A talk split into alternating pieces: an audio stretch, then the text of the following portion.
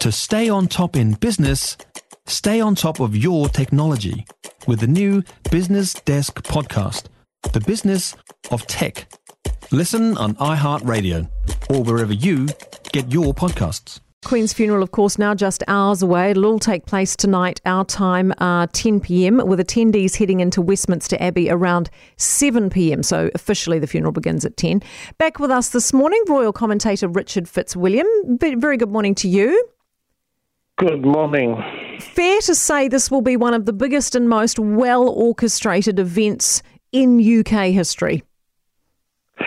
I would actually say uh, one of the biggest and one of the most superbly organized. There will be three processions, for example, uh, in world history, because we have something like some 200 countries represented, including the American president, and this will be an opportunity finally to say goodbye to one of the greatest Britons and someone who nurtured the Commonwealth and is beloved through it and who is the best known head of state in the world.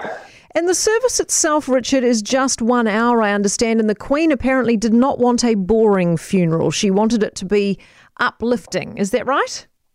Uh, well, I can imagine both the Queen and the Duke had strong views on this. Remember the Duke of Edinburgh's uh, dismissal of the idea of having a state funeral. He didn't want fuss. I think the Queen, though, would be very, very touched by the hundreds of thousands. Uh, I think it's probably going to be something like 400,000 who've been able to file past as mourners uh, her coffin in Westminster Hall, which is the oldest part of the Palace of Westminster. I suspect very much that it will be fabulously colourful. Sometimes these uh, occasions, because the British do do these things extraordinarily well, and of course there'll be Commonwealth contingents and representatives. Uh, there's no doubt at all that it will resemble sometimes a medieval tableau because so much of it goes back in history. And it will also be extremely colourful, and most importantly, the weather forecast is good. Remember the coronation, probably the most brilliant royal spectacle ever put on. The rain poured down, and that won't happen. Good. How will people watch it, Richard? Because I understand public places are being set up, but they'll have some fairly strict rules around that.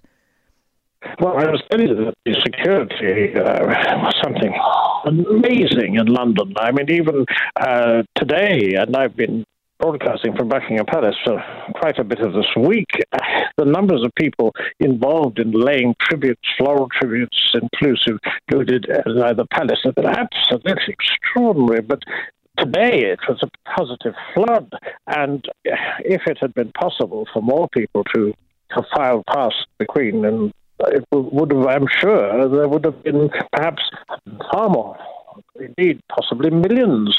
I mean, globally, she was part of our iconography, and there's no doubt that the way she handled her constitutional duties was perfection, but also the presence, the dignity, uh, her links with so many Commonwealth countries and so many world uh, countries in the world. I mean, she was a consummate diplomat. I always think that the highlight of her reign was putting the seal on the peace process in Ireland in the trip in 2011 because that was so popular in Ireland that it made Sinn Féin change their policy. And indeed, there was a state visit by an Irish president only three years later. And of course, as a queen who had such tremendous personal charm. I had the privilege of meeting her on several occasions, and also a wonderful sense of humour and mischief, and someone who had her enthusiasms too, such as Oh, as, as old equine matters. I mean, I remember being in 2013 at Royal Ascot when her,